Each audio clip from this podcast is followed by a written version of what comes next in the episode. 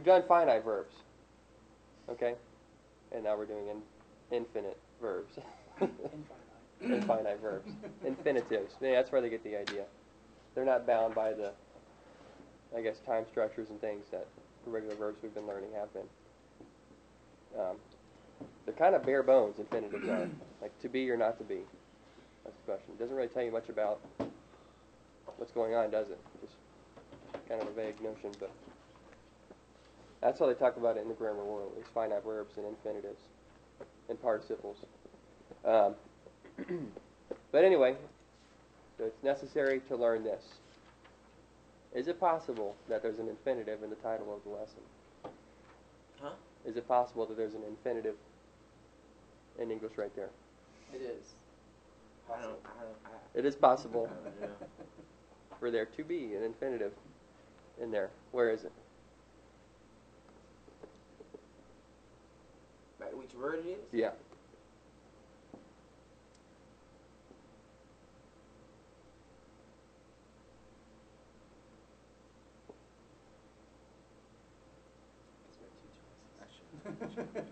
Yeah, it is. Uh, I'm just trying to get you to see where you guys are at with infinitives in, in English. oh. Good luck. It is necessary to learn. English, that's all you have for infinitives. To, you use the word to. To run or not to run. That's the question. Infinitive, okay? To take out the trash. That's all it is. Infinitives are easy to translate, okay? The forms are new. So there you go with the uh, probably the difficult part is just uh, keeping the form straight. Will they be pretty easy to spot? Yes. Um, so in English, infinitives are verbs that begin with the word to. That's just how you translate in English, or basic form in English. So to run, like I said, or to adopt a child. That's an infinitive, okay? Easy stuff, stuff you use every day. And here's our overview. We just want to talk about the basic grammar of the infinitive in Greek the forms of the infinitive in Greek, which again, this will be that'll pose the biggest challenge. But the good news is there's not a humongous paradigm sheet for the infinitives. It's quite small. And then the functions of the infinitive in Greek. Okay? That's what we're covering in the next 30 minutes. So grammar. The infinitive is a verbal noun. So like the participle, we said the participle is a, a what? Uh, ad- uh, adverbial participle. Or verbal, yeah, but that's one of the categories. But speak, yeah, verbal adjective. And here is a verbal noun. The most, probably the most famous infinitive in the whole New Testament, or famous, in, most famous infinitives, is uh, to live is Christ, to die is gain. Those are infinitives, and that's where you have the verbal noun idea. It almost sounds like a noun in a way. To live is Christ, to die is gain. So you can almost translate it as as a uh, as a noun. Life is Christ. Like, how do you bring that out in a Death sermon? is gain. In a know, sermon, From a Greek, because it, would it be a continuous thing? I mean, um, it sounds like it's a continuous. Live as Christ. no, then it's not really bound by the same structures. We'll talk about we'll talk about uh, the way time's involved. I think we'll talk about it. We might not. You'll see how infinitives are working though. It's less about time and more about um, their function syntactically or the way they're in translation. But but we'll see about some of those things in a minute. So there you go. It's a verbal noun. Um, as a verb, it has tense and voice. Okay, so you will parse it for tense and voice. Is what we're getting at. And it can have a direct object and adverbial modifiers. So in other words, as a verb, you're going to parse it, and it's going to have tense and voice in the parsing. By the way, parsing for infinitives is very simple. Okay, so you'll like that part. Um, and but just like a verb, it can't have a direct object. Okay, and it can have adverbs that modify it. That's the idea there. And as a noun, it may have a definite article. So that's where it might look like an infinitive, or it might remind you of the infinitive.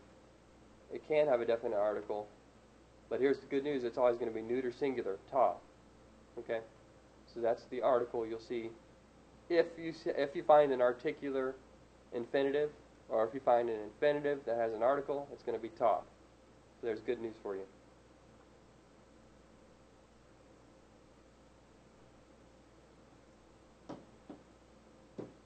And I'm looking at my sheets, and you might not have a blank for the top, you can still write it in. You have a blank for top? What? No. I just put equals ta. Okay, good. Yeah, yeah. As long as you write it down there. I, I notice there's no blank. Uh, Maybe it's because I have really big. Uh, I use all my space in neuter singular. Um, so the infinitive can occur in three tenses. Or we're happy about that too, right? We're happy about any uh, part of speech that can be limited to fewer possibilities. We'd like that with the subjunctive, didn't we? We weren't worried about imperfects and futures and that kind of thing. That was nice, wasn't it? Yeah. So same thing with the infinitive. You just had the present, aorist, and perfect.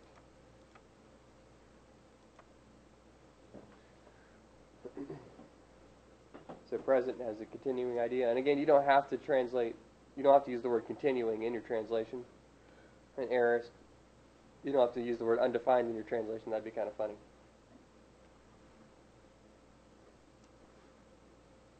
And perfect, you have the completed idea.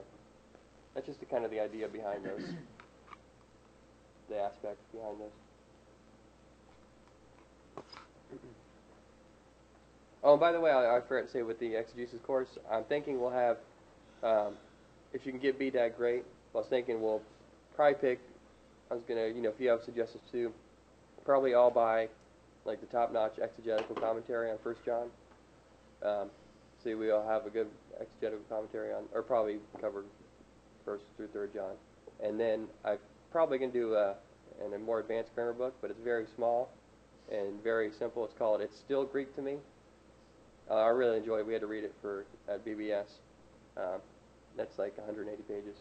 So read have the First John commentary, and then the grammar book, and then uh, a Greek New Testament probably. So, and then there's an exegesis workbook that's also real simple.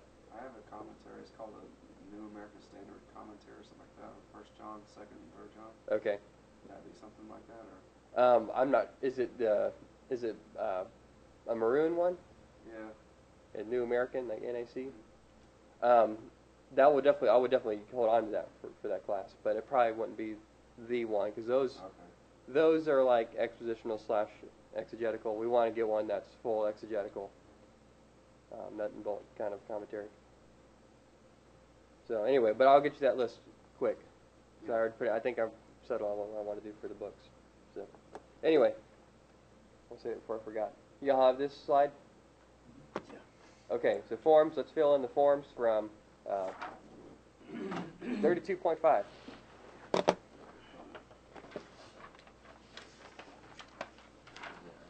Whenever I have a note like that, that means I was too lazy to write the whole paradigm on my PowerPoint slide. uh,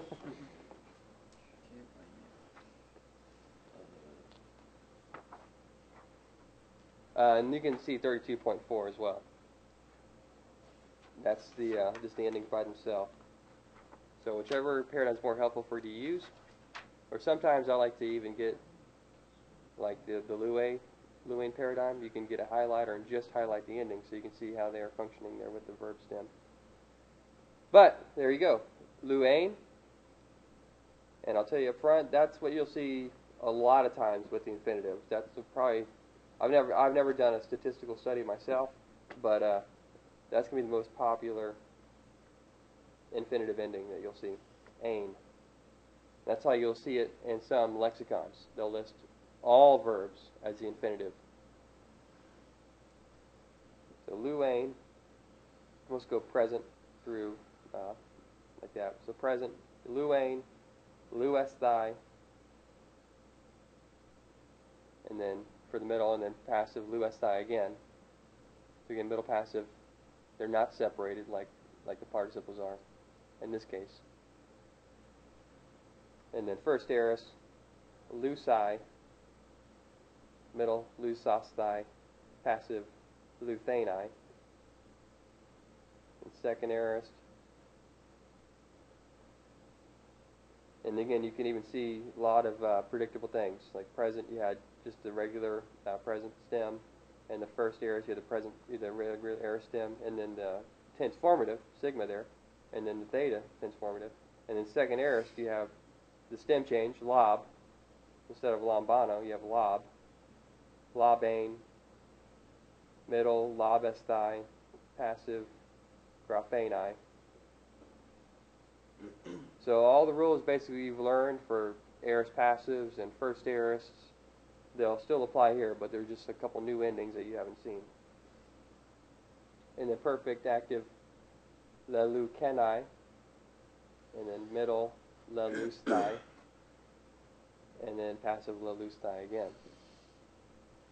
Let me know when you have all those filled in. So this is your go-to chart. Okay, this is the one you want to star, highlight, circle, smiley face, amen. This is the one you want to have at your side. tweet, tweet on Twitter. Yeah. I don't even have a Twitter account. How did you uh, organize your Instagram. memory of cards? Did you use cards for these things? How did you do it? Oh, for, I can't remember Email it. I'm trying to, with the. I'm losing my organizational skills. By, oh, I'll tell you this. By the time I get to this point in Greek, I was losing it too. So, So I'm trying to use cards or something. To, yeah, cards. Cards were the best thing for me, whatever, for, for just about anything, and I would just stick it into my vocab stack. So things like the ego paradigm, I just stuck it arbitrarily into a vocab stack. So that way I flip through my vocab and say, ah, no, the ego paradigm, and I just review the ego paradigm while I was doing that. Awesome. So what you could do for there is make four cards, um, one for the present, one for the first aorist, one for the second, and one for the perfect, and then just three forms for each card. So that could, could keep you going there. Um, but for now, you know, kind of keep this at your side while you translate, and uh, it'll help you. Don't try to translate without it completely. I mean, you can read the sentence first, obviously, and try to make your best, you know, shot at it. But don't wait 20 minutes to, to check this paradigm. You know, have it at your side.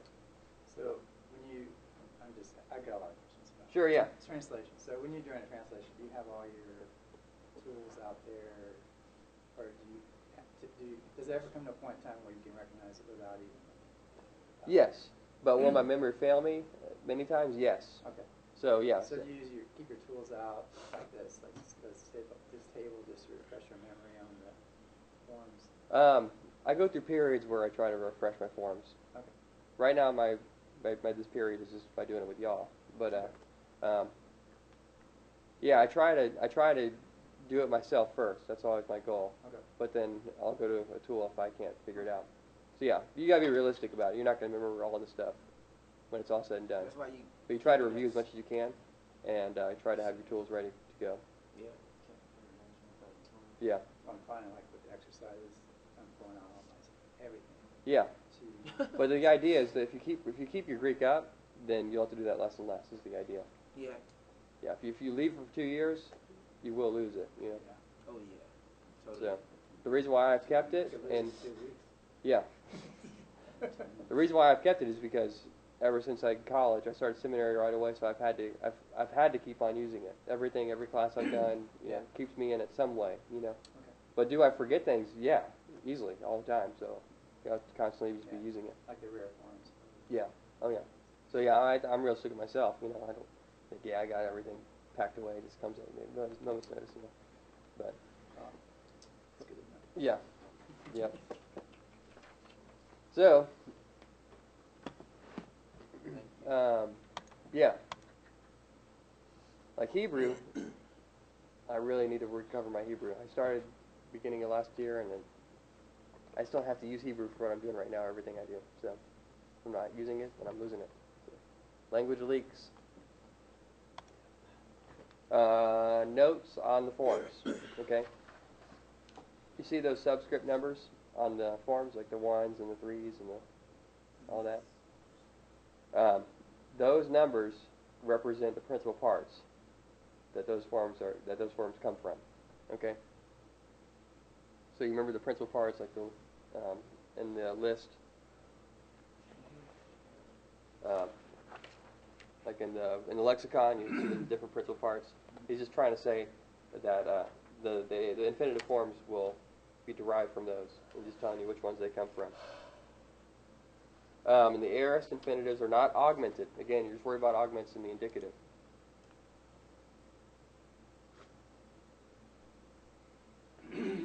So I like that because it, it makes it more predictable. But sometimes it might trip you up because you might think it's uh, a present because there's no augment.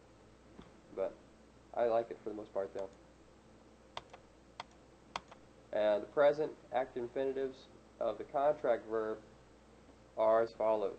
Okay, so you have contract verbs, this is what happens whenever uh, they get with the uh, infinitives.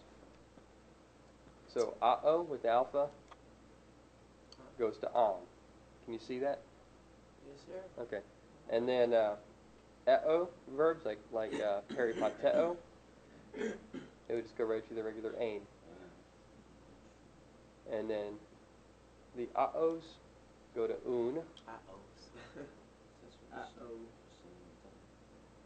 So what he's trying to say here is, you know, you've learned luane as the as the present active infinitive for luo, luane.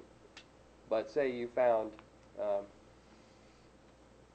peripateo, that would be predictable. Um, peripatein. Yeah. Uh, but what about agapao? Would it, would it be agapain? That would be on. Huh? Agapan, yes. Good. Good. Very good. I thought that was me. So that, that's all I was trying to say. So don't be thrown off if you see um, contraction happen like that. Um, the present infinitive of eimi is ani. And I like that because it's one form. and that'll just do whatever it needs to do. It does it does uh, a good job in any context. Ani as Yeah, the the- infinitive. You have the present, I think, and the, the, the, the perfect Lots of them, huh? future. Yeah. The Yeah. present, infinite. Like, I've noticed it. eimi just goes on and on. Yeah, but the good thing is this is not a paradigm. It's just one form. So I like that a lot. Yeah. So that just it just means to be, to be, ani.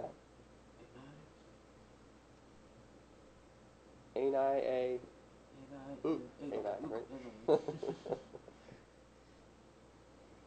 All right, great. Okay, now we're going to talk about uh, translation. You can see uh, 32.7, or you can just listen to what I have to say here. I don't know why he separated uh, the paradigms from the translations or the definitions, but he likes to mess with us. That's true. So, the uh, present active of luo means to loose, and then to give Mounce a piece of your mind. Yeah. Um, then present middle luos to loose, and then in parentheses you could say for oneself. So it might not always come out in your translation, but that's the oh, idea behind it. To loose, and then parentheses for oneself, and the present middle, and then there at the bottom the present passive of luo to be loosed. And again, that's thirty-two point seven. Uh, yeah, it's pretty simple, isn't it? So we can add the middle for oneself. Uh, Right. Yeah, in parentheses. It- Again, it's not always going to come out in your translation, but still will be the idea behind it sometimes. So yeah, uh, basically, what are you doing here? If it's a verb, you say loose. If it's an infinitive, you throw the what? Throw a two on there, right? To live as Christ and to die as gain. And then first aorist, you have, and again, you really can't translate uh, it's hard to translate it as a simple past. So you just say to loose again for the first aorist active. And then the same thing for the first aorist middle, to loose for oneself. And then the same thing for the first aorist passive, to be loosed. Second aorist active, we're looking at lambano with the aorist stem lob, to receive.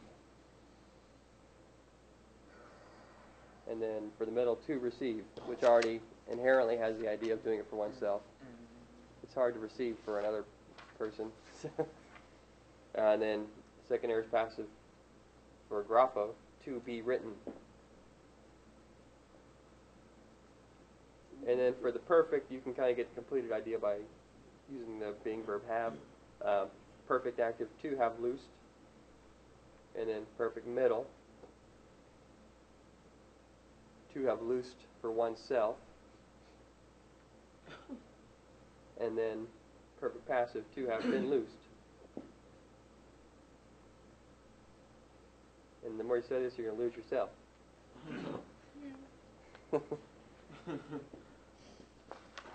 You'll like infinitives in translation. They do some cool things. All right, then whenever you're ready, I'll move on to the uses. So what have we covered so far with the infinitives? The grammar, The grammar, the forms, forms, and now you want to know the. To use, can't what's the remember. use. Yeah, to use or not to use? yeah, that's the question. Preliminary notes. Okay, I would highlight this one because this is one you will forget. Um, the subject of the infinitive is in the accusative. You ask me why? I tell you I don't know. It's just how it is. It's going to throw you off, I promise you, when you get the translation, if you don't remember it. Because you'll see an, an accusative, you want you want to translate it as the object. But for the infinitives, it takes an accusative as its subject. Okay? And best thing to do is just, you'll see in translation how that works. And the negative uh, for the infinitive is may.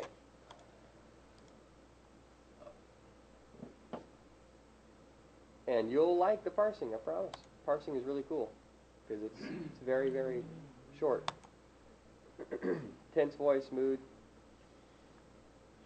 and then the usual lexical form translations. So here's an example.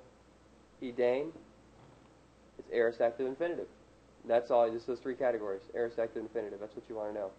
So mood, infinitive isn't really a mood necessarily, but that's what we'll throw in the box there. So you just look for tense and voice. When you get to an infinitive, you label it as an infinitive. And you say, okay, what's the tense? What's the voice? You're not worried about person, number, or gender, or anything like that. They're very simple.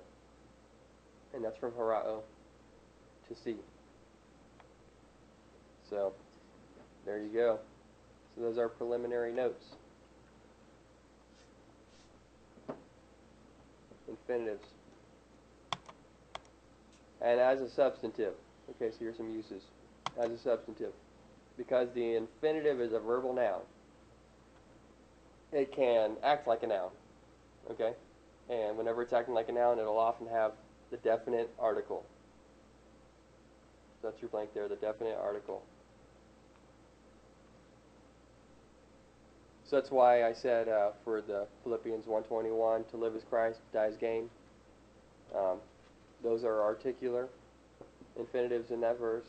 And uh, basically, the force of it or the function of it is you could pretty much just use a noun to translate it. You could say, life is Christ, death is gain. That's, does that make sense? The infinitive just kind of comes across as a noun. Uh, and here's our example here. Um, to kill is a sin.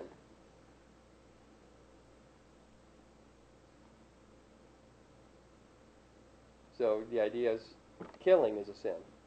So you don't even have to have the, the infinitive translate it. You could say, or, or murder is a sin.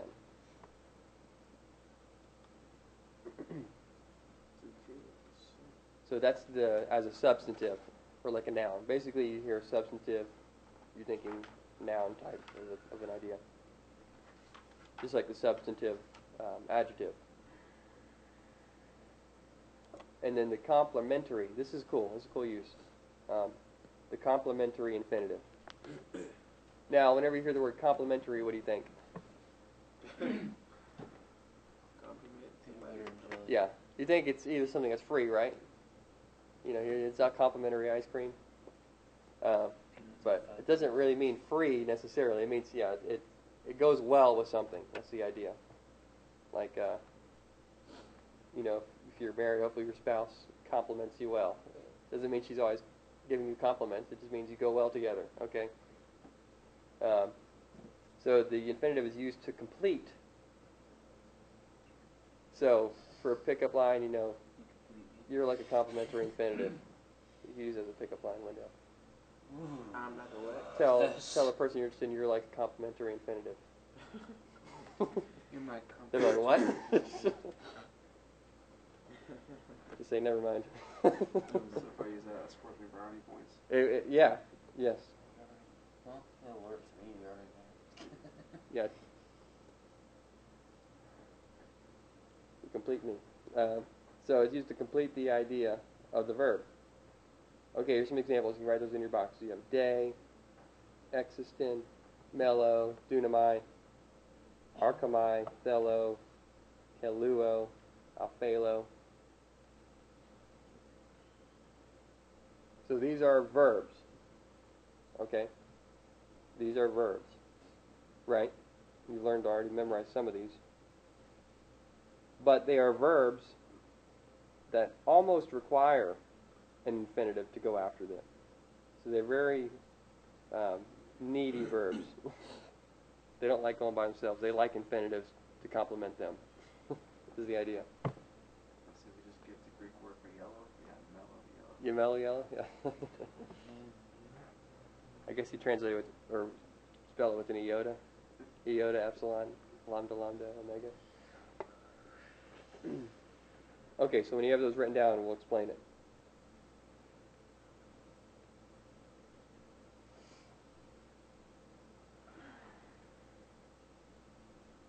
So these are verbs that like to have complementary infinitives. So the example here is day.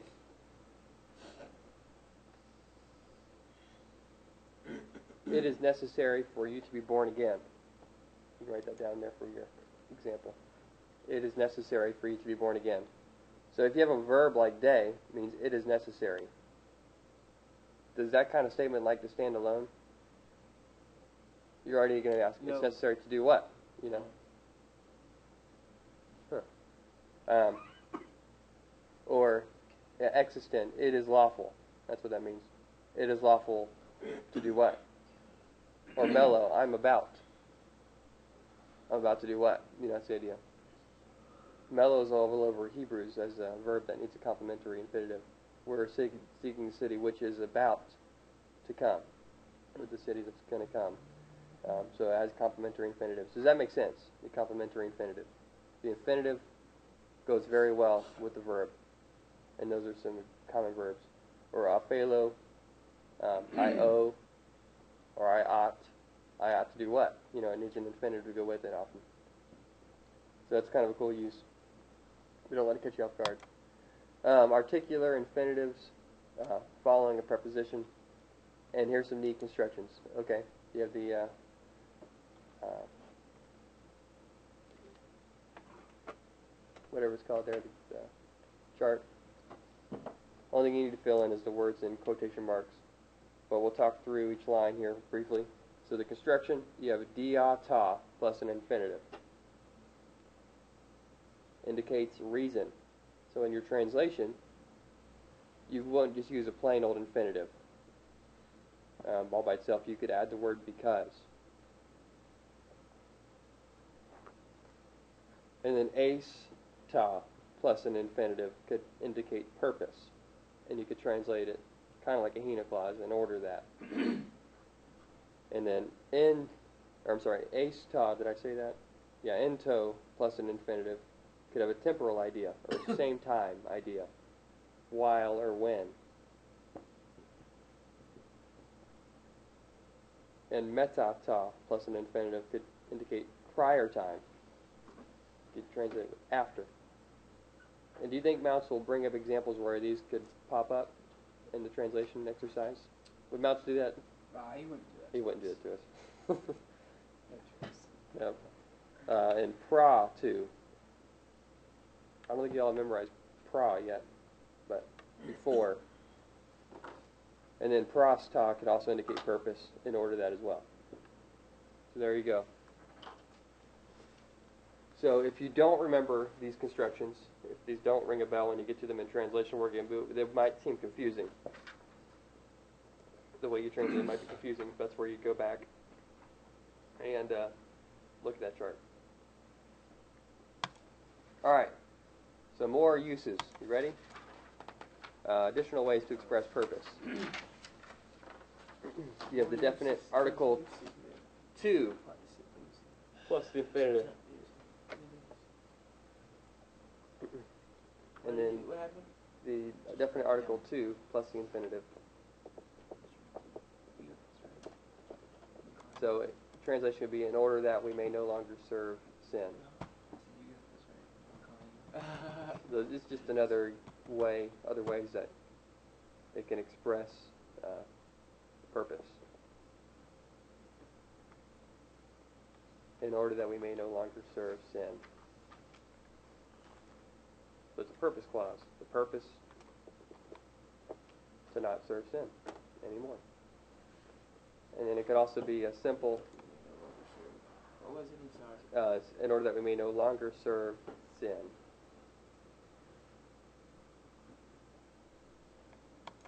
And then more ways to express purpose as a simple anarthrous infinitive. What does anarthrous mean? No definite article. Correct. The example, um, I came not to destroy the law.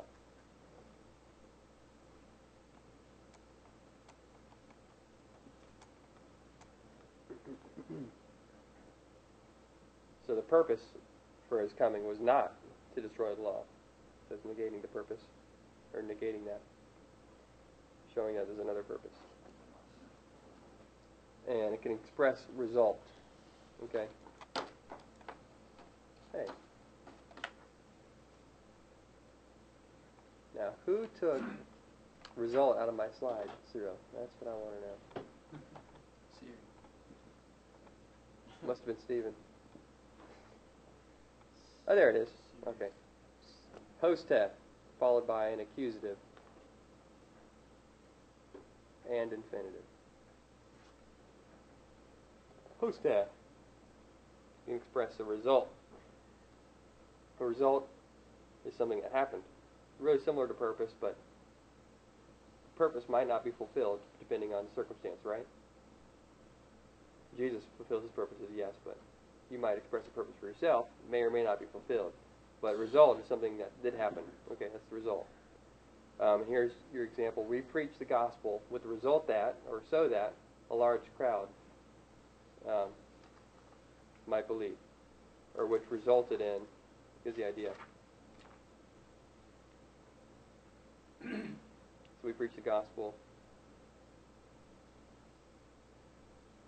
so that a large crowd might believe.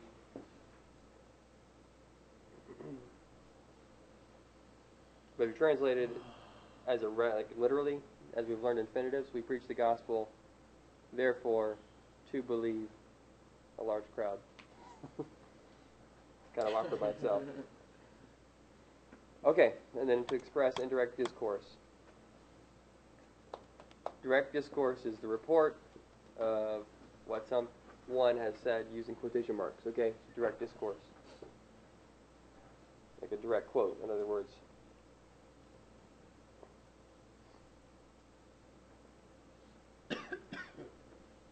And there's a, this is a little bit flexible, as we've already seen, even in the narratives that we've translated so far. Um, but indirect discourse reports the idea of someone said.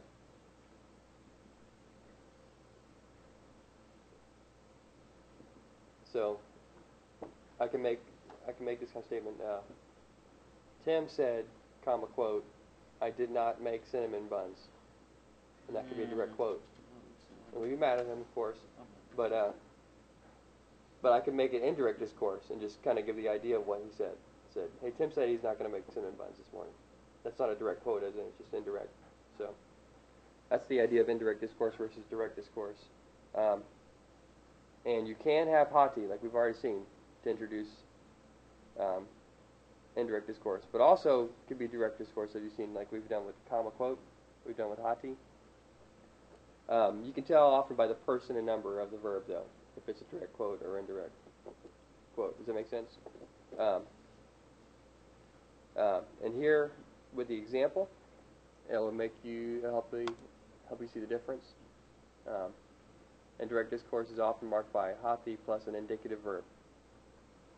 And uh, the Greek example is there. The brother uh, said that he saw the Lord. Okay, so the brother, um, uh, he said, third person, the brother said, third person, blepe, third person as well. So the brother said that he saw the Lord. Now, if blepe was first person, singular, it would tell you it's a direct quote, wouldn't it? So the brother said, comma quote, I saw the Lord. That'd be a direct quote from the brother. You see the difference? Or are we all too tired now? No, I'm. No, just the notes don't match up exactly, or, or I'm reading them. Yeah, Stephen must have done that. Um, um, I'll tell you the blanks for numbers one through three. Uh, number one is quotation marks. Yeah. Number two is that. And then number three is hoti Mhm. and indicative.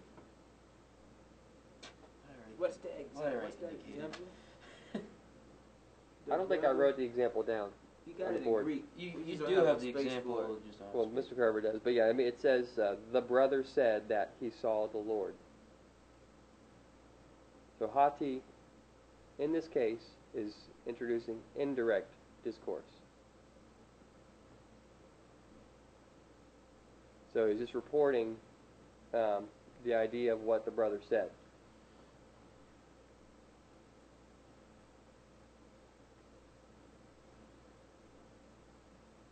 And I'll put it in a contemporary example. Direct discourse. Tim said, I did not make cinnamon bread. That's a direct quote. Indirect discourse would be, Tim said that he didn't make bread. See the difference? So it's in the person, the number of the verb itself. So, or in the in the indirect discourse. Does that make sense? Because often in in some of our narrative translation work, you've seen Hoti introducing direct discourse as well. And in that case, we've done comma quote, right? You remember that? And then you actually do a direct quote of something said. So this would help us determine whether it's in quotes or not. Right, based on the person of Based on the uh, form of the, um, right? Or am I missing something here? How will you know when to use quotation marks versus using Well, that? the more I look at this example, there's no infinitive in the example. Um, but uh, Do you know, I mean, does it help? yeah, it's really not based on the infinitive in this case at all. Okay. It's based on the uh, the number of the verb blepe Oh, because it's second person. Okay, Um, so the brother said that he saw the Lord. I see. But if it was first person, Right, right. it would let you know that it's the brother saying it directly. Okay, The brother said, "quote I saw the Lord." I got it. Yeah, Okay, okay. yeah, That yeah. That is a little bit fuzzy. Okay. I'm not sure uh, But hot, hoti could be used in, in both cases? in both cases. That's the Okay. got yeah. That's the main thing I'm trying to say. Okay. Because he says, I should have said that up front. I don't know why I didn't, but he says the usual way of expressing indirect discourse is by using hoti. So I guess I'm trying to requalify that statement by saying it could be both. Okay. We've seen it as both already. So, yeah. Okay. So it has nothing to do with anything. In this case, no. um, but maybe we'll see an example, maybe not. But anyway, um, in Greek, the indirect discourse. Okay, so you have the tense and mood of the verb, but the indirect discourse are always the same. And uh, here's another way of putting what we just said. The tense and mood of the verb and the indirect discourse are always the same as the verb in the original statement, lying behind it. So in other words, there won't be a drastic change in, in mood, person, number. So I guess we could add person and number to that as well. There'll be uh, an abrupt change in person, number, tense, mood, possibly, if it's direct discourse that Hoti's introducing. This kind of stuff we're just talking about theoretically, it really is not that hard when you get the translation, okay? Um, so for the translation, for the above statement, Oh, it's what I just said. Okay. The brother said that he saw the Lord. Sorry, I this is a long time ago. I did write it three weeks ago and I just forgot about it. So, Um, Okay, I got a question. Yeah. So, we're under infinitives, yes. Yet there's no that. Yeah, I mean, I took it for granted when I was working on it earlier. So, is But- there a better example for, With an infinitive? Not that I can think of at the top of my head. okay, So, so I'm- guess I'm just questioning. you're wondering why it's in this lesson. I am too. Okay, But that happens sometimes in this all right. study. Alright. It's helpful, but I'm just trying. I'm glad you asked because I just took it for granted. I just took it for granted as, okay, we're talking about indirect discourse now. But what does that have to do with infinitives at this point? I can't remember. Okay. So, yeah. Um, number four, though, here you go. Number four, it will show you how it is, it's involved. Okay. Um, let me find the word for you. It also may be expressed by an infinitive. Maybe it's just showing the contrast. Yeah, that's what it is doing. Okay, I. Yeah. Yeah, that's a good way of summarizing Tim. Um, if anyone thinks that he is righteous. Now, if you translated it literally, um, einai, how do we say you translate einai? To me. To be. So, if someone thinks righteous to be, or if someone thinks to be righteous, that's kind of awkward, isn't it? But if anyone thinks that he is righteous, and if it, so that's like an indirect discourse idea. If it were direct discourse, you could say, if anyone thinks, comma, quote, I'm righteous, that'd be direct discourse, and it would be reflected such in the person and number. Wow, and that's it.